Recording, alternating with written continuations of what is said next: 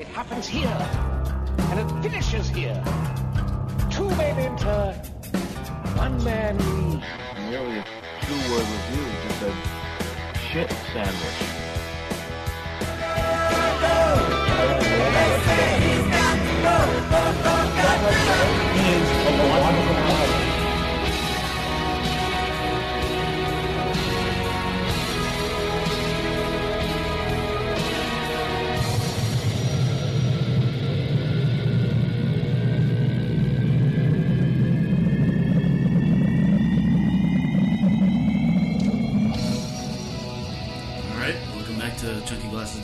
This is episode 26. It has been, I don't know how many months, Paul, has it been? It's It's been at least two months. It's been at least two months. We went away for a while. Uh, we got our shit stolen.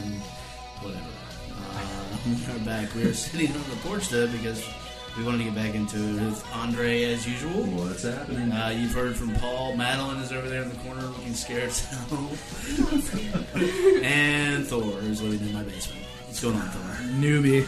New to the club. Uh, if you have not listened to this podcast before, this is where we basically just drink a lot of beer and talk shit about music. Uh, if you have, you know that, and uh, so we'll try not to slur too much this time. Um, anything of note gone on with you guys since we've been gone? Good shows, mind blowing shit. Did anybody ride a jet ski? yeah. Let's talk about this, Well, uh, you know, I'll just say that I I was able, fortunate enough to have a really great weekend in Omaha, Nebraska. First time I'd ever been to Omaha, Nebraska. Some people had brought me there, and you don't really expect a lot of good things to happen in Omaha, Nebraska, but it is actually a wonderful Disneyland uh, of a place. And I will say though that uh, highlights included watching the Flaming Lips. Yeah. Never seen them before. Oh, nice. Um, yeah, a little bit disappointed, just because everyone says they're the greatest live band ever, and he didn't come out in the hamster ball. Not me. Uh, and other highlights, I mean, the real highlights, if we're being honest, included uh, drinking tequila and riding a jet ski Mm-hmm. and a speedboat around this big lake in Omaha, uh, sort of at this really dope house. And I really encourage everyone to go to Omaha and ride a jet ski and eat peanut butter. And, and get Travel blasted. Authority of Omaha will be contacting you shortly. Enjoy the pleasure of the Great Plains. Uh, if they want me to move down there to be a spokesperson for the state, I'm willing. Yeah. Uh, be the official state mascot. Yeah. You hear that? Plus, I, here you can see all the way to Minneapolis from the top of a grain silo. Yeah. Yeah. All right then. Uh, so Omaha, let's do some news. All right.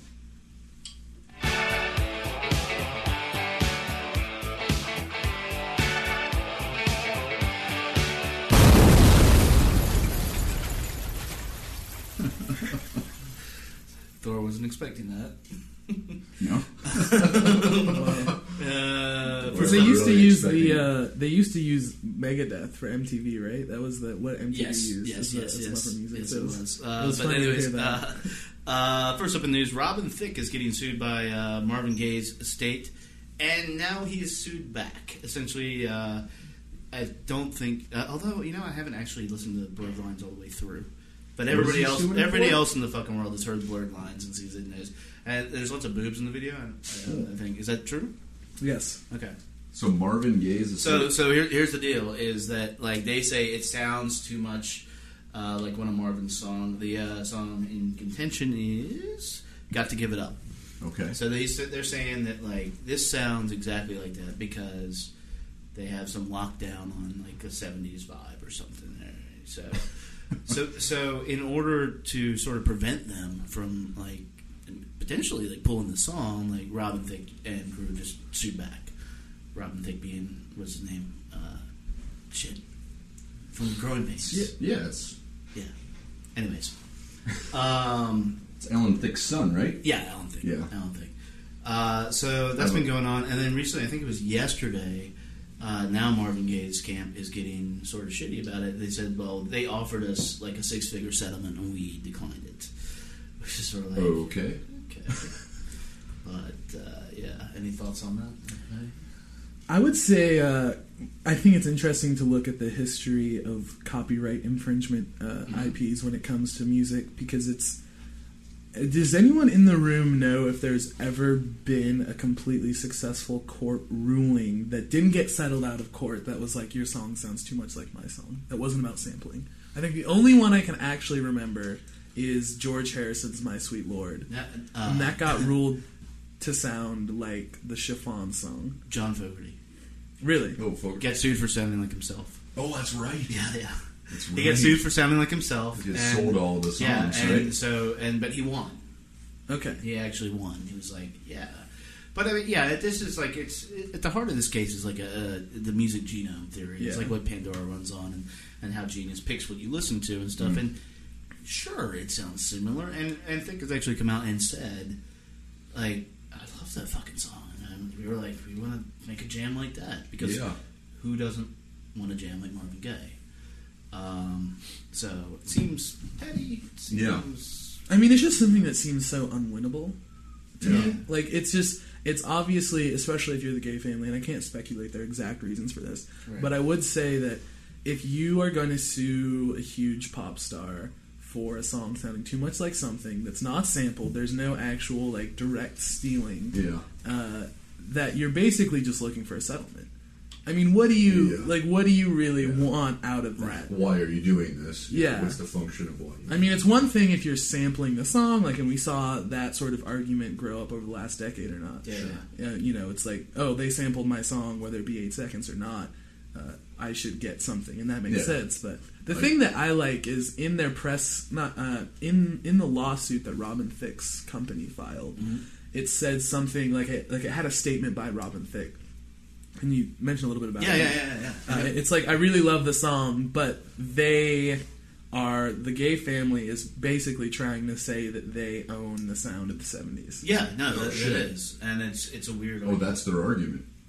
Well, I mean, I mean, that's- Thicke is saying like, listen, this Okay. just sounds like seventies R and B. You Yeah. can't say that one person. well, he owns even, that. he's even copying to it. Yeah, it sounds like that song Yeah, because people know that song, and he knows that song. He loves that song. Yeah. It's Yeah. I mean, interesting. having a three chord R and B song with a cowbell, like, Mm-hmm. I mean, you, you know, like it's just you, you, it's like you're not gonna necessarily. It would be like Be the the, James unique. Brown estate suing Charles Bradley. Yeah, You know? yeah, it's like, you sound too much like James Brown. Yeah. You know? Now, is it possible that they actually filed the lawsuit because Blurred Lines is terrible and they figured this would on the radio? it is possible. They're like, we're going to take the hit here just so that we can try to save everybody from this omnipresent, awful pop song. But I think what they are doing, uh, not even consciously, is they're making it now the most talked about song of the year because the video was so mm. controversial. Yep. And now, as soon as people got over the millions of think pieces that went up online about the Blurred Lines video and the parodies, as soon as we just, as soon as I was able to take a breath from the wave of things I had to hear about this video, Yeah. it's like, oh, they sued Marvin Gaye's family because they know that Marvin Gaye's family is trying to sue them mm. over this one song. And Robin Thicke is now the most talked about artist probably Yeah. this year. Yeah. Oh, So good for him. I mean, we're talking Yeah. about him, and no one here likes that song. no. So like, good job, Robin I mean, it could be part of their marketing campaign to say if we do this, people Yeah. will talk about it more, and True. it'll be out there in the in the. That makes me think that if I'm an artist now, I want to sue every band that I sound like preemptively. yeah, you, you, um, I was going to say you could be Hall and Oates and take down our videos, but oh wait, they did that. Oh yeah, let's talk about Chunky Glasses They can do news for a second. just saying. Uh, yeah, okay, we will a little bit. Actually, you know what? Yeah, we'll do that and then uh, jump to Oh, uh, Hall and Oates people. Invasion of John Lennon clones. Yeah. But uh, so yeah, so if you were all ten of you were looking for the interview with Naseem Khuri of Kingsley Flood, uh, it's a fantastic interview. Um, we asked him a question, um, Hall or Oates, which we ask a lot of people uh, at, at inappropriate times often, and um, he answered. And so uh, Andre, like using his skills, said, "Well, I'm going to drop like one on one in there." Uh, Sony Music Entertainment actually had us take it down. They killed it, so you can't see it anymore. So we're contesting it. Um, it's fair use. Uh, you can look up why it's fair use and everything, but Sony Music disagrees. And YouTube, if you ever have to deal with this stuff, has a essentially your uh, defense has to come in under 500 characters.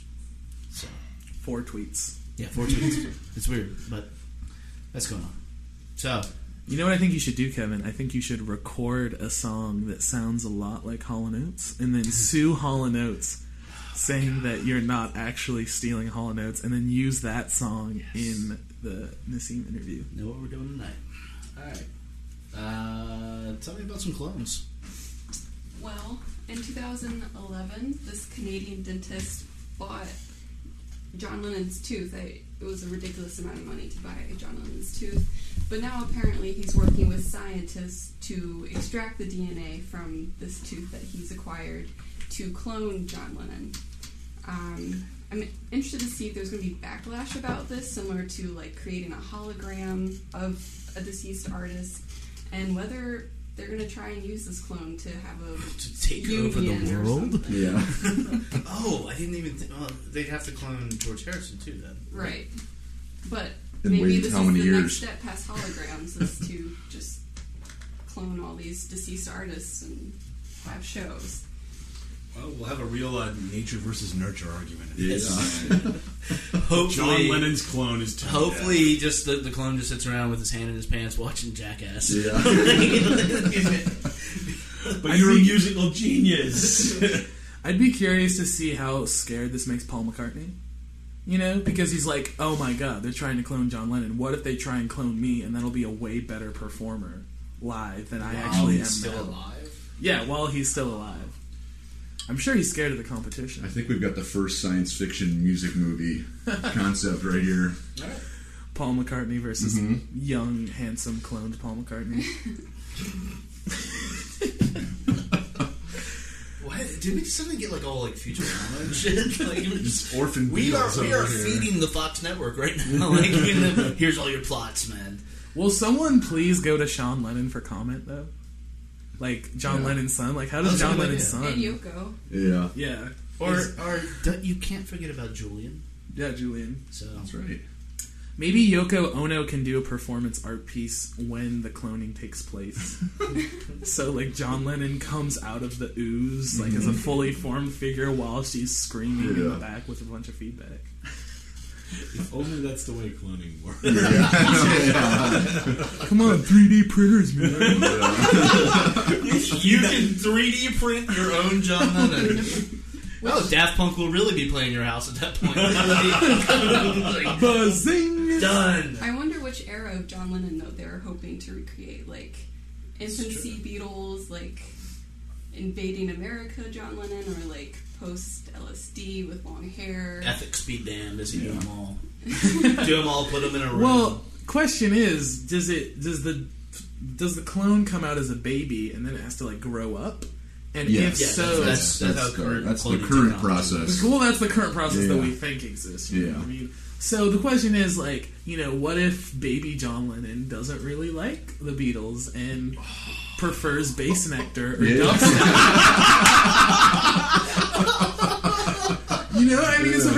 real question, right? Because what, like, what child born now Yeah. would just like, oh, I'm randomly gonna get obsessed with the Beatles, like, as opposed to Macklemore? It's You gonna be like- Skrillex featuring baby John Lennon. John Lennon goes to the thrift shop to get Yeah. clothes that look like his dad, to dress ironically and not to actually dress like his clones. So All things to think about. so All watch John out Lennon's for John considered. Lennon's clo- clones. Um, and in Prince is a Dick. Turns out he might not be because he's on Twitter now, and he has a sense of humor. Uh, his first thing he released, and he, it, the quotes are his, a selfie of him, and it was a cloud of purple smoke, which is amazing. and then uh, his single, uh, "Breakfast Can Wait," I think, which is an amazing title because you know, whatever. Uh, has uh, Dave Chappelle dressed up as Prince with Yes. pancakes on the cover. Yeah. Nobody knows if that's the real artwork, but no, it is actually the real art. Oh, it is Like, actually the real artwork. 100 percent confirmed. and uh, one of the other things he posted is like I remember actually like my I had four friends message me saying, "Oh my God, Prince is on Twitter." Which just lets you know what type of friends I have if they're sitting there waiting to see when Prince goes on Twitter or not. But the one of the first posts he had was a video taken from a cell phone Yeah, yeah. of his band Third Eye Girl Yep. doing a new song or doing some song. And what I think is really funny and telling about that is this is the guy that was suing mothers for having their Absolutely. babies dance to Prince songs on YouTube. And the quote that he posted with the video was, "Quick, watch it before the lawyers take it down."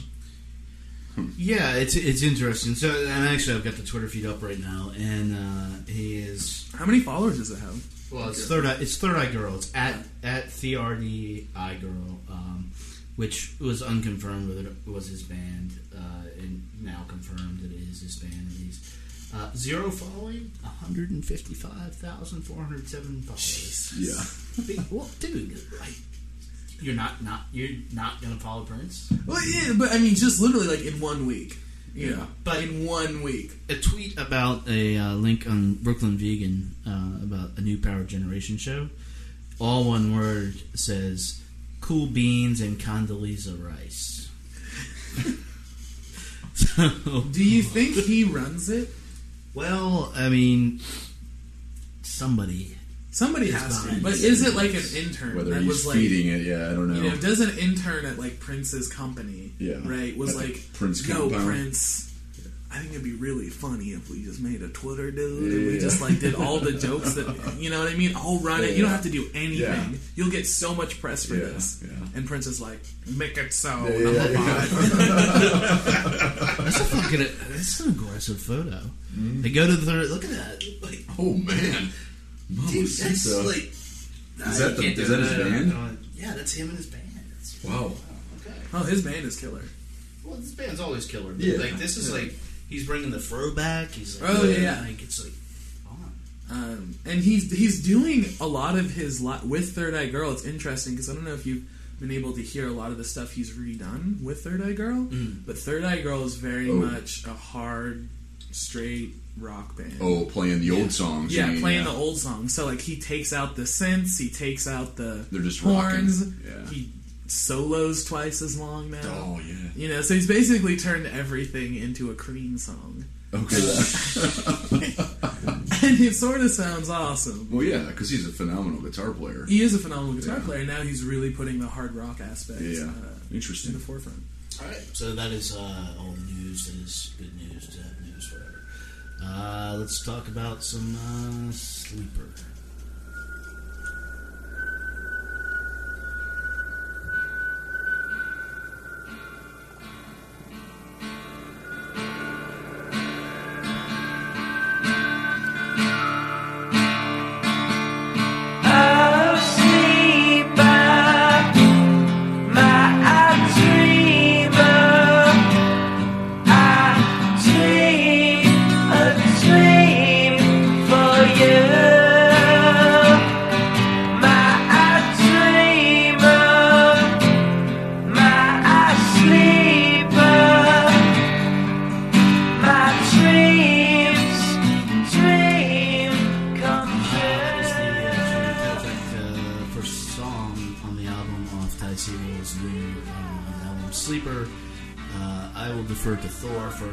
History for those of you who do not know about Ty You need a little background here. Uh, so, All right, so Ty Siegel basically is uh, Siegel, I'm sorry. yeah Siegel, not Seagal. There's no A. No, Steven. so basically, he is uh, from West Coast. Really got found in the San Francisco scene by a band called the OCs. John Dwyer sort of started coming out with a lot of stuff. He used to do one man band stuff, but basically, he's cr- started crafting this really unique not blend of psychedelic rock uh, and records most of his albums in his basement on an eight track uh, and has been coming out with a lot of stuff. A lot of people really like him. He's a very polarizing figure. He's very prolific. In 2012, he came out with three albums. This year, he's going to come out with 2 Sleeper, and he's in a band called Fuzz, and he's already come out with a few seven inches this year. And he's starting to really, especially around Sleeper right now, he's starting to really catch on with a lot bigger circles. And uh, he's existed for a few years. I mean, if you if you're really curious for how much this guy has put out, he has a greatest hits album called Singles, I think from 2007 to 2011. And that's the title of the album. Singles, Okay. 2007 to 2011. Yeah. I mean, I mean, it just shows you how much he's releasing. I mean, if you have a greatest hits album that's just four years, I mean, that's like the time that most bands take on one or two records. So that's sort almost, of, it's, so that's you know that's basically Ty Segall Sure. in a nutshell. and but it's but if you have a greatest hits album, it's also tremendously self-involved. Like, Yeah. Uh, and I, and, I, and I'm not, I don't think he's like that. I actually didn't know about that. But that, that is like I I think for the most part, he he is someone that switches record labels a lot, which is something that people don't know. so they want money. Well, it was the record label. Uh, it came out on Goner Records, and so it really it was Goner Records wanting to put together a bunch of early singles and seven inches that hadn't really been available previously because they weren't available digitally. But you get the picture. So his new album, Sleeper, uh, comes out. It actually uh, got a nice uh, listening rating. So it's getting like all the press. Uh, He was on Billboard. It's on the billboard, yeah. Uh, I will just say I'm not the biggest fan of it. I mean, it's he is he's like he's sort of like an indie superstar. Like, my introduction to him, I'm just going to say Seagull uh, all the time because it's Steven Seagal, whatever. He's a kid, right? Uh, no, it- but he's like this indie superstar, and that's all that I see like people talking about and stuff. And like having been exposed to him before, like it's just uh, this album in particular, like to my ears sounds uh, it's, it's almost like a, it's just a mess. I mean, it is. I mean, I know people find it endearing, like this basement recording stuff, but it sounds like it's in a basement, and you're Yeah, not you're not that's- supposed to do that. Like, I mean, you can do whatever you want, but it's not like it actually sounds like it's in a basement. And I know you feel it. like, I mean, you know, it's it's one of those things where, to me, the production, you know, I'm very comfortable with lo-fi. It doesn't bother me if guitars don't sound that great. but it's not lo-fi. It's like Yeah. bad recording. no, I don't No, know. yeah, I, the- no, I don't think the point- Because like Elliott Smith recordings from back in the day almost sounded better. Yeah. And he was doing it on tape, you know, like with a tiny little thing. Well, so, I mean, And I I'm mean, thinking- so is I'm Ty thinking with- I mean, he does yeah, I'm just thinking with the analog. technology now, like with a computer. If you have a computer, you're immediately leaps and bounds beyond that. But he he doesn't use a computer for anything. Uh, never, never Maybe you has. should. I mean, okay. you know, it's something. It's it's it really is something where to me, I hear the production on it, and I think I'm sitting inside the living room where it's being played. Uh, It's a very live record. I absolutely get that, but the, but the and to me, that, that's yes. endearing. To me, I like the way that works with the songs. Okay. Paul, what do you think? Um, you know, I'm a little conflicted on this album because I think it's. Uh, I, I like the rawness to it, and I like the, the shift from some of his uh, his earlier stuff. And I I can't claim to you know be familiar with his entire discography, but the stuff I've heard before, you know, very different as you were talking about, more uh, more loose psychedelic uh, uh, rock type stuff. And this, he obviously you know went through some trauma here with uh, with his mom and his dad and, and the, the family stuff that inspired this record. Um, the problem is, I think that it falls very easily into the you know it's the guy with the guitar and it sounds like it sounds exactly like what you would expect from that genre, but there's not enough differentiation thematically or sonically between the songs for me. I this is not this is going to sound flippant, but I the first time I listened to it, I looked up three different times to make sure I hadn't accidentally clicked the uh, repeat button on my computer. I couldn't tell the Yeah. difference between the tracks, Yeah. And so if you're in the mood for some some confessional guy with the guitar stuff, mm-hmm. it's going to fit in really well with that. But I think it sounds like a whole lot of the same thing. Yeah. This sounded like demos that he would record them to give to his bands because some of them I feel like if and I, I I don't know much about him and so I heard just you know just sort of learning about. it. But you said if he makes all these albums, it's like I feel like if he had taken the time to get a band together, because some of these songs really could have gone to some places that would have made them not all sound the same by as a byproduct of say It's funny because we were actually talking about that last night. Like, it's like I feel like it's it's half-assed. It could be good, and I, Yeah, and it's like here's the demo. Here's here's my idea that I have. Well, how, let's make this blossom into something. I will know? cop to liking that final that last song The last song is yeah because it's uh-huh. it because sonically it makes sense, no To, to do it like that, but all of them don't maybe sonically make sense to do them like that. Well, you, But that's just a, you know. So, just for people that are listening that might not have heard the actual full album, it is. We should say that it is completely acoustic. Yeah. Um, there is one electric guitar, I think, on the whole album, and it comes in for a guitar solo. I think on the fourth song. Um, so that sort of explains the the shift there that you know we keep talking about. Um, but it's also important to note this record is like 35 minutes Yeah. it is sort of a blip almost. It's mm-hmm. it's him exploring an idea, and I think that's something that you either like about him or you don't. All of his mm-hmm. records sound very different. But so And so to some people it doesn't sound like he fully commits mm-hmm. because he will go in and he will say, you know, I mean basically his father passed away and his mom did something that made him very upset. And he basically said, I need to express this somehow.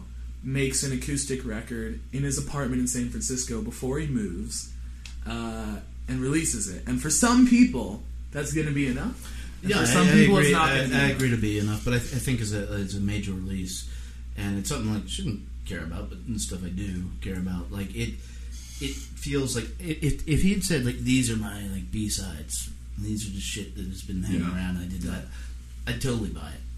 I'd be like, no. But he's saying this is the best I have. Yeah. But And- I don't and- think that's. I just don't think that's how he works. I don't think he's the guy that spends one whole year on a record. This is a guy. Well, somebody is, and then maybe it's in the marketing because somebody is saying like this is the, in the this is the ma- this is the the major release. And It's if he if he's just somebody who leaves that all up to himself, again, that that is a little like lazy on his part because he's got to like he's got to own his like career and not let these people like. Well, hold that. on. I want to I want to debate the lazy part right there because Well- you know Bob Pollard puts out four or five albums a year. Sometimes. right, but it's sort of the same thing because like those are like they're not none of them are like instant like classics or even good a lot of the times. well, but you pick you pick and choose, and that's kind. I think that's kind of what you get here when you get someone who's put who's working in more of a workbook style Mm-hmm. than a than a refined style. You just kind of have to accept. Like you're going to listen to a lot of volume, and you might pick out two or three tracks on Yeah. each album and think Yeah. like this is the stuff that's going to be remembered. Mm-hmm. It, it- it's a different way of working, and it's definitely different than the way most people work. But I don't think it's automatically invalid or anything like that. Or I completely agree. I completely agree. I mean, in reality, most time, you know, this record, there's, I think there's three really amazing songs Mm-hmm. on it that capture the mood, and he's going for a mood. He's Mm-hmm. a guy that delves really hard into a particular type of sound. Yeah. He never repeats that sound twice. So to, that's really jarring the way that he works as opposed to the way that other bands work. And you talked about him sort of being an indie superstar, and I think something that you keep talking about that I completely agree with is you bring up his similarity to Ryan Adams. Yeah, yeah, yeah, we were actually doing Yeah, that. yeah. So you should talk a little bit about that because I think yeah, it's a so very and, valid. and this was so last time we were actually sitting around like it, uh, running through like Easy Tiger. Or yeah. Yeah. post five beers. and, and yeah, but, or, and lots of bourbon. And uh, and the thing about Ryan Adams' career is that he was amazingly prolific for a while. Mhm. Hey, Gus. Cats have arrived. the Gus, Gus is like accept, wow, he's accepting a ball. Um, so the thing the thing about Ryan Adams, he's amazingly prolific, and like a lot of his albums are shit. like, I'll just like straight out say it. You know, Mhm. a lot of his output, but when he's really good, he's really, really good, good. Um, and yeah, he does seem to be following the tack, but like on this album in particular, like I, there, there, I couldn't find anything that like maybe that last song, but nothing like that. I'm like gonna listen to this, and I, and this is a reaction, and again, like unjustified or whatever, but that it's gonna end up at the top of like all these people's like top ten lists of the year and like best music and stuff, and it's just like, nah, dude, just made a bad album with like a good song, and it's great that he got it out.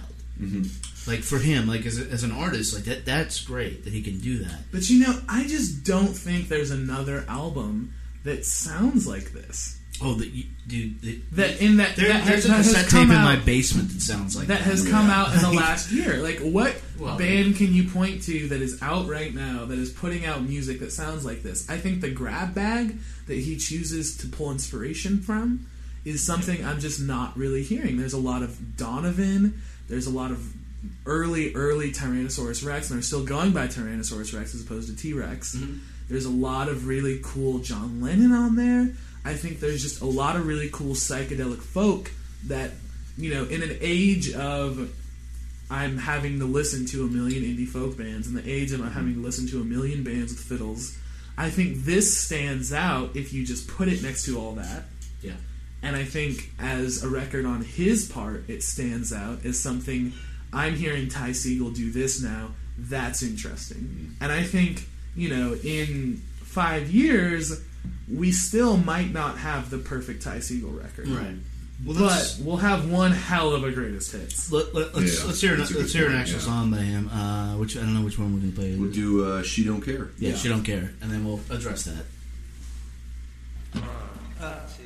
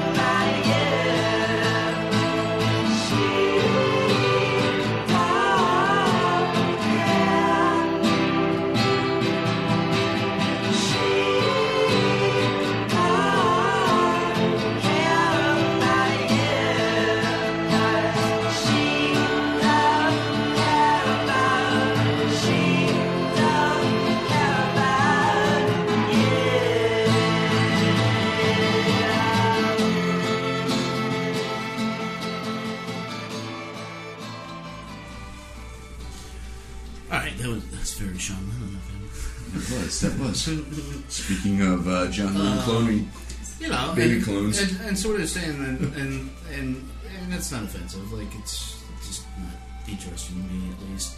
Uh, but what you're saying about the you'll get a hell of a greatest hits and stuff, it's like I feel like the that people like settle for this, like uh, experimentation with your like career, with your output and stuff in public, and then that's become acceptable. And I, and I worry that it's going to lower the bar on like what it takes to like put actually put out an album, and that like you won't have to put in all the work, and you just be like, oh, whatever I do, and I just release it. Like if if he is just releasing these like ahead of sight, he's like, I just did this song last night in my basement. Fuck yeah, like that's awesome. But when you when you it's all in the packaging.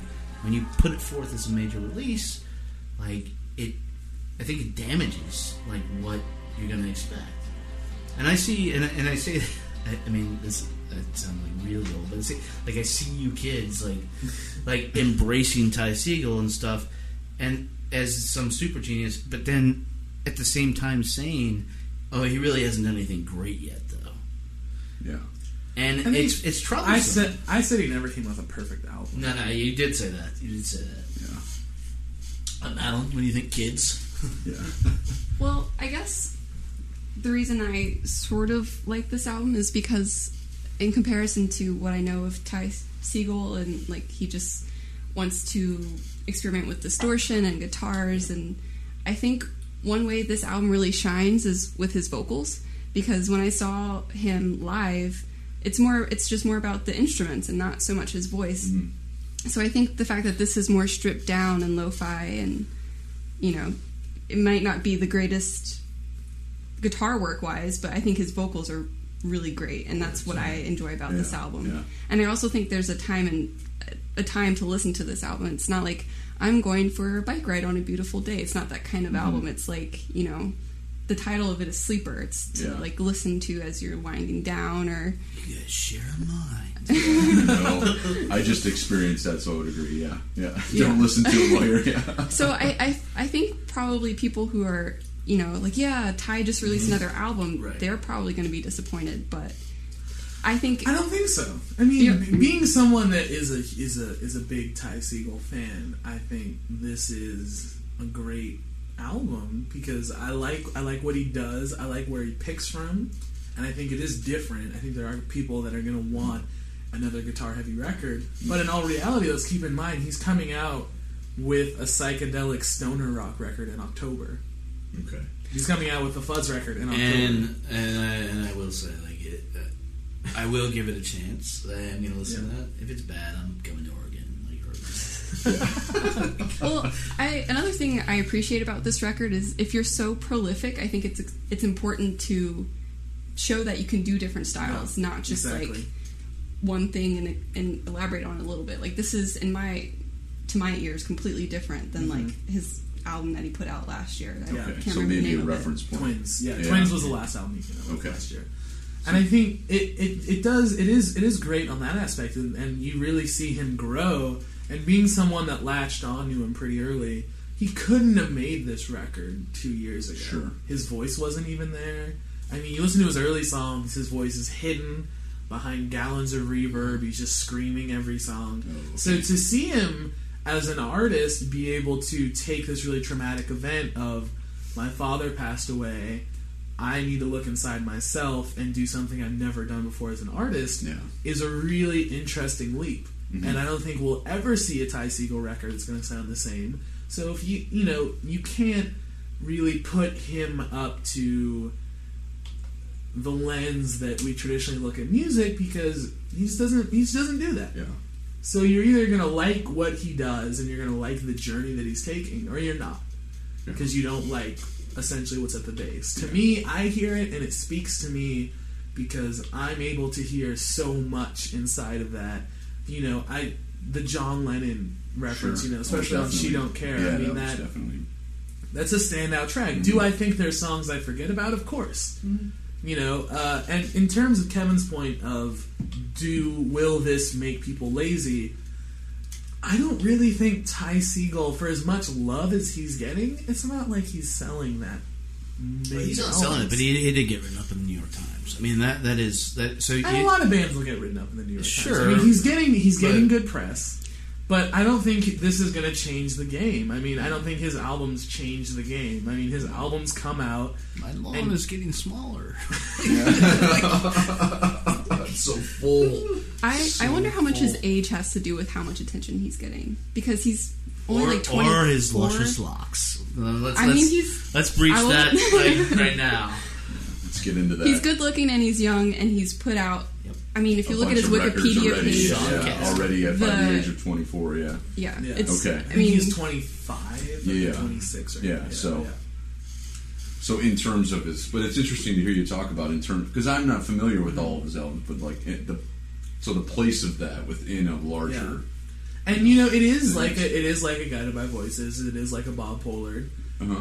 It's really hard to have a central jumping off point if you Mm-hmm. don't have someone that's obsessed with him already. hmm You know what I mean? Just getting into Sleeper, if you had never heard a Ty Segall album before, y- you would be a little bit confused.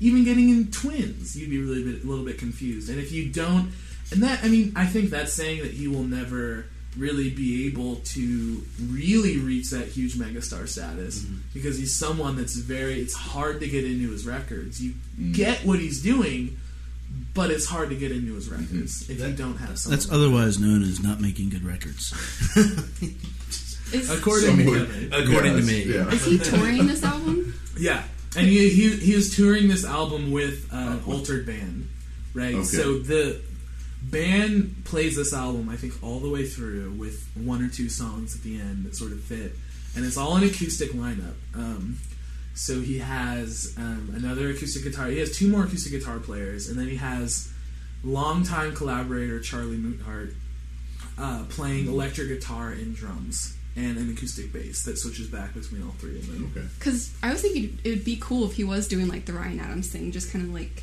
sitting on a stage on a stool with a guitar, himself. like They stripped, are- stripped down with tie or something. They are doing that, but there is a full band. I mean, it's definitely they're all sitting down on chairs. You know what you're getting into when you see that. and I mean, it's funny to think about the guy's going to tour an acoustic band, and then in two months he's going out in a stoner rock band he plays drums for. Yeah. you know, and sings with fuzz.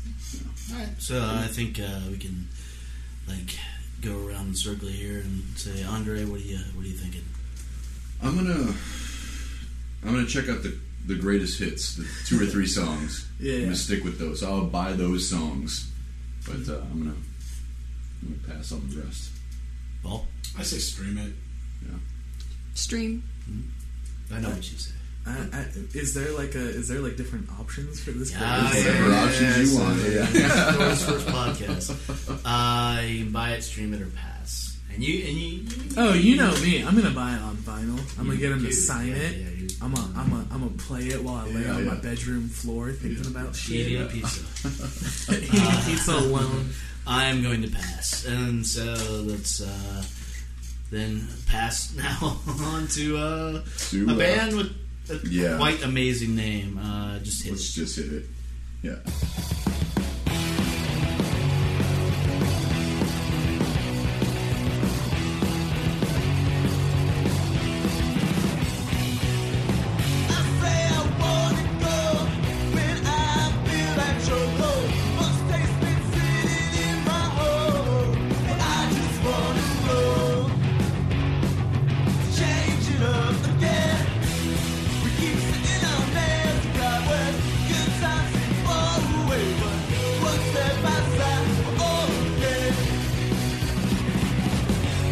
What's the name of that band?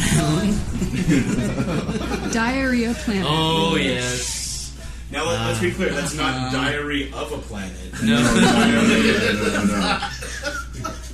it is in fact That's called Nashville's. explosions in your pants. Yeah. Oh, Threw me off track. exactly. Explosions in the sky. Uh, Oh, that is man. Nashville's uh, Diarrhea Planet. That song is called Hammer of the Gods because why the fuck not? If your name is Diarrhea Planet. Um, Gotta this is it. their uh, shit. What's the name of the album?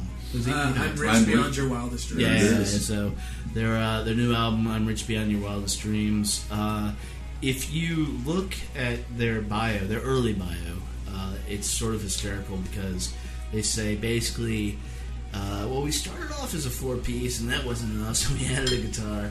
Then he quit, and we figured we'll add three more Yeah. because that's the next logical Yeah. step. Um, this is their second, I believe, Yeah, second major full-length. major major album, and they're still on the independent label. Um, uh, and it was released last week or this week actually. Um, and all five guitars are seem to be on full display. uh, it is uh, well, actually, it's, I don't. What, what did you think? I wasn't fond of it. with, with these kinds of albums, I categorize them into like It's no Japandroids. I don't like Japandroids either. So. Yeah. But I feel like I would enjoy seeing them live, but this is not the type of album that I sit down and listen to. Right. So there are a lot of bands like that for me boat, where yeah. like you know, I don't really appreciate what they're doing on an album, but I would enjoy their live show. Oh, it sounds like a Rockets live show. Right. Yeah. Which is happening Tuesday. Is that right? Yeah. As as being someone who's seen them live uh, and and have followed this band since before their 1st Mm-hmm. full length album last time, uh, they are a band that completely got noticed because of a their name and b their live show. Yeah, I can. You know, what I mean, they there's like four guitars on stage. People are finger tapping. Yeah. Which is Yeah. They basically got their reputation for being the most extreme band possible. that's not. Ex- I mean, and- mo- the band most like extreme. Yeah. I mean, because this is a very semantic Yeah. distinction. Yeah, well, yeah, yeah, yeah. But uh, being someone, I really liked a lot of the early seven inches and EPs that were coming out that I think were very sort of experimental and weirder. And then they got signed to Infinity Cat, and they came out with their first album, and I hated it Okay. because it it wasn't what they were about. Mm. And I think the second record Yeah. still suffers from they don't know how to do what they do on a stage in a studio Sure.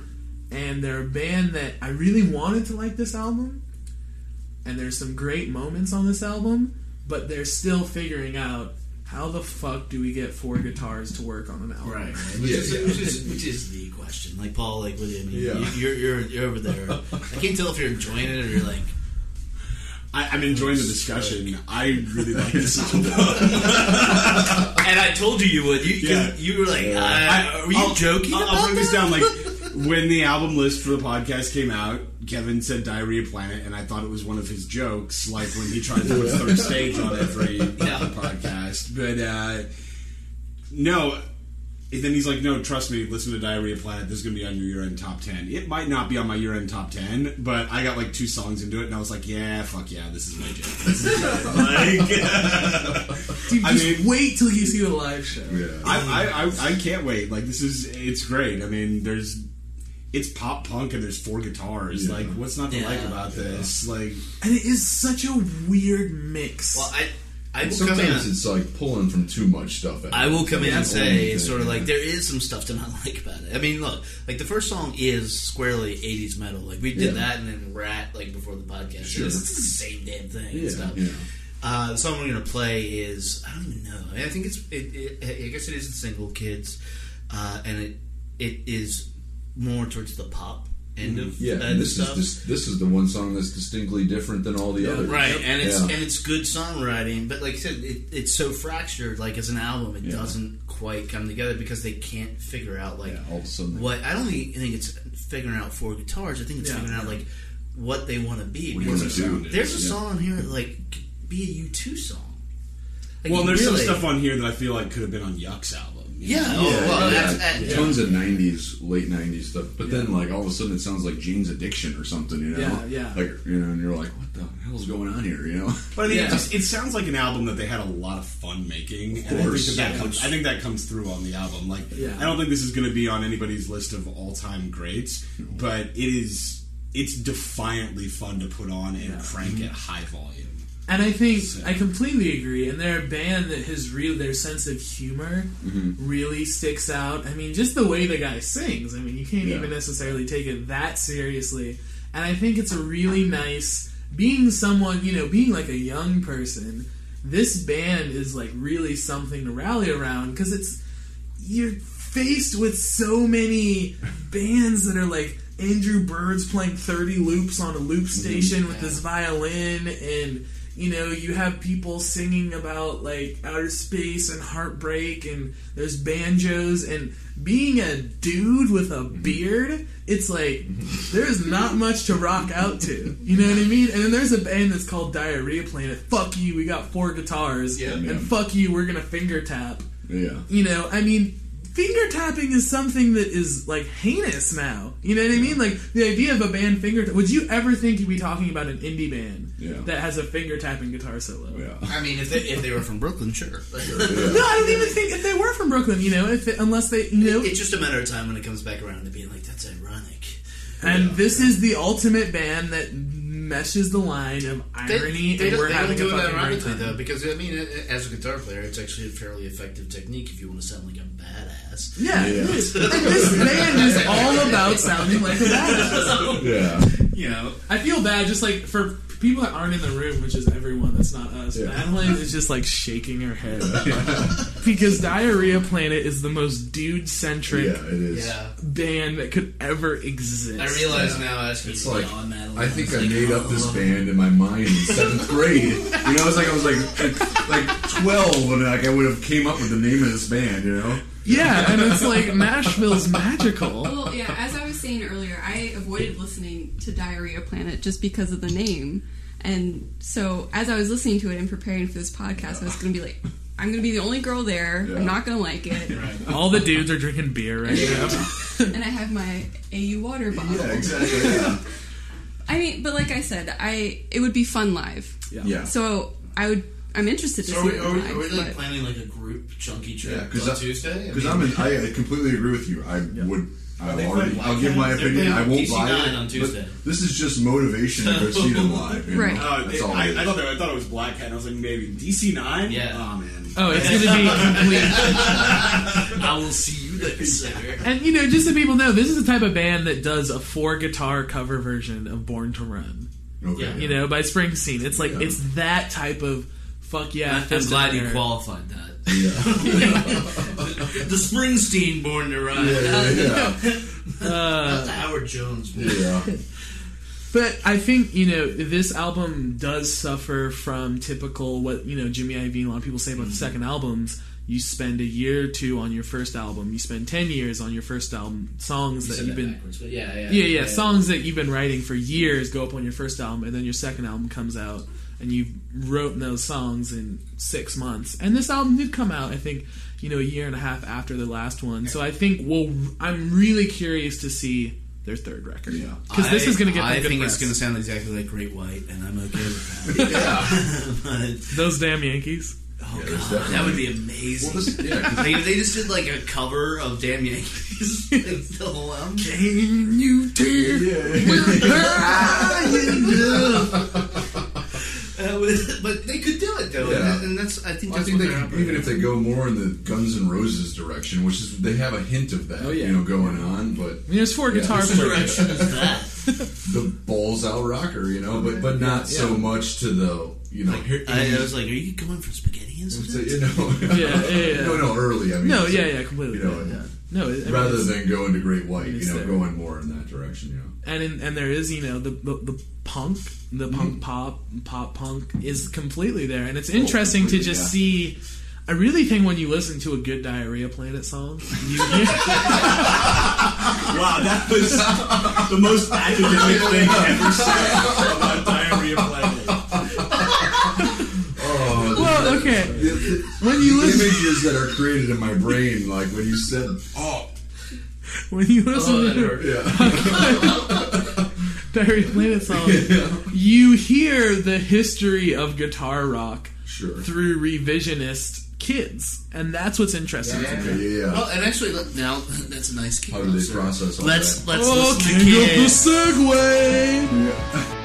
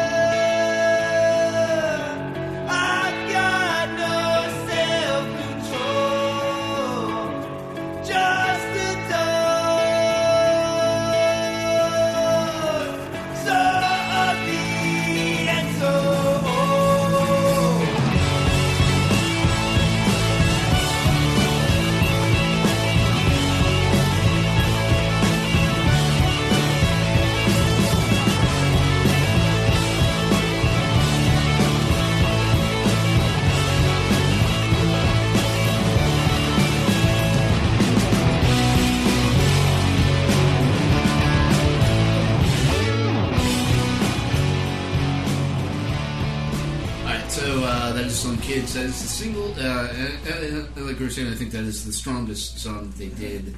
Uh, they found the, the balance of everything they're trying to do, Exactly, yeah. and even worked in the finger tapping, which Yeah. is you know you, you have to if that's part of your arsenal. Um, Yeah, What kind of statement is that? i they worked in the finger tarping, which you have Yeah. to if it's a part of your arsenal. Back to the yeah. Chunky Glasses Define the, the podcast. appropriate time. Yeah. they they ha- have been playing a lot of Skyrim. I'll cop to that. I mean, I just haven't heard a finger. I just haven't heard finger tapping in A an long indie time. band Ever. ever. Well, Smashing Pumpkins. Mm-hmm. Okay, Yeah. I mean, yeah. But yeah, they, they I mean, it's twenty it. years ago. Which is stupid that they avoid it because nobody Yeah. who listens to Van Halen goes, "That's not enjoyable." this is not just not doing anything for me. It's like you can't. Yeah, yeah, yeah, yeah. I mean, so it's just you know, it is it is really nice to hear them Yeah. really going for it. I'll, yeah. I'll just say for any uh, any office drones are out, that are out there, if you want uh, the same dichotomy I had on Friday, I was writing all day to uh, basically looping Juliana Barwick's new album, and then You and- had to get that in. no, there. no, no. And then at the, but then at the end of the day, I finally sent it off, and I was like, "It's time for Diarrhea Planet." Straight into it. Turn the speakers up. I'm like, I don't care who's left on the hall. The last half an hour today is all Diarrhea Planet, and that is how you kick off your weekend. I believe. I believe It's time. This So- summer. Kids, was, makers. the song "Kids" was the only one that made me look up and check the title of the song. Otherwise, I felt like you did with "Sleeper," that it just all sounded the same, and I felt like the album was just Yeah. on repeat forever. But when "Kids" It came is. on, I was like, "Hmm, this is Well, it's it's it's clearly not a it's not a great album. Like it has great moments, but this is clearly A great not- band. A It's great a great band, but it's making a not it's album. not a great album, and and uh, but like when they do hit those highs, like you can see, it's like and, and and again it gets back to like stupid like me worrying about other people's top tens, like like this will end up on like best you know, uh, and and it shouldn't because front to back like there's. I'm, I'm, I'm fishing for a diarrhea joke. Yeah. Fishing for a diarrhea joke is the joke. Like Yeah, that's yeah, yeah. just, the, just the way that sounds. Uh, but but front to back, like it, it's just it's not cohesive. But I, I, the thing, the thing is, and and like you keep saying, uh, end of the top ten year list, and that and, and that and that and that is a, a way to you know view an album. But to me, what Diarrhea Planet's doing feels better to me than maybe an album that is good as a full album and it's a solid album, but it just doesn't. It's just not there for No, me absolutely, absolutely. I mean, and that and that's why I think I, uh, you know we talked a little bit about our frustration of we love the band. We want that good cohesive album because they're doing something that I'm just not hearing anywhere else, and it's and you know exactly where they're pulling from. well, this, I mean, there's a lot of Weezer in this, and like, Oh, yeah. like Oh, it's yeah. funny, like like like the piece you just published, and then like this is like there's a lot of even like I would, I would say Pinkerton in this. There's a, Oh, yeah. the potential. It doesn't hit it quite, but it, Yeah. and definitely like they've heard it. Yeah, Like there's no question you can hear in what they're doing. Like they listen to that album on the regular, and they're like, yep. yeah, You know, um, Oh, yeah. it, it is part of their arsenal. yeah. Finger tapping, a part of Diarrhea Planet's arsenal. As is Pinkerton. Yes, Uh, Diarrhea Planet's arsenal just sounds like It's the not. worst fifth grader sci-fi Yeah. story ever. I don't want to be anywhere near that arsenal. um, yeah. Uh, so uh, it'll definitely be a band that I keep an eye on. Keep an eye on you. And I will just put this in here for the record. They have a song from th- their early days called "Ghost with a Boner." I mean, of course they do. A band like Yeah. Diarrhea Planet should have a song called Ghost with a Boner. Yeah. "Ghost with a Boner" for by Diarrhea Planet. Show me your best Pandora genome. Yeah.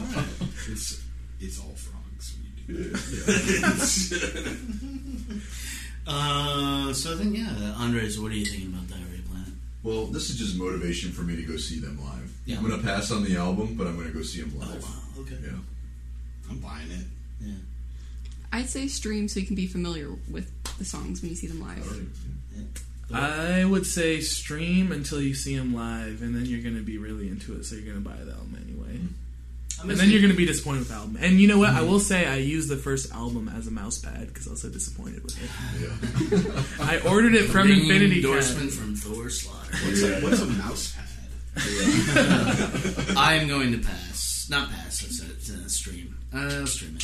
Uh, and go see him live because I feel it'll be good. I don't think it'll change the album for me, It won't, but no.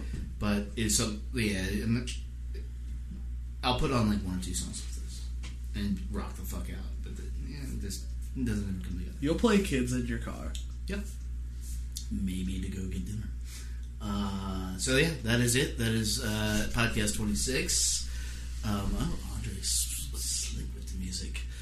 Um, we have been drinking Three Stars beer today, and if they want to sponsor us, they can. so how about that? Now, Growlers. Why were you disgusted? you were like, oh, With three stars. yeah. I don't like three stars very much. Oh, edit that out. Uh, we will see you next week.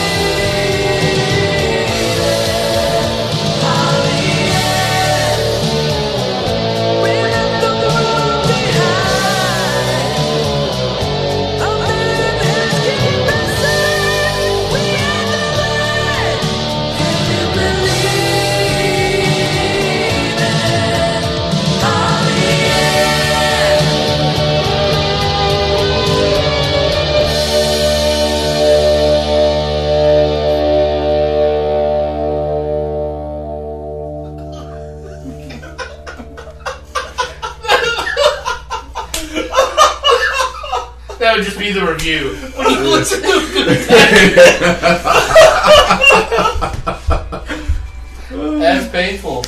Wow. Took it a run, metal. Yeah. Jesus.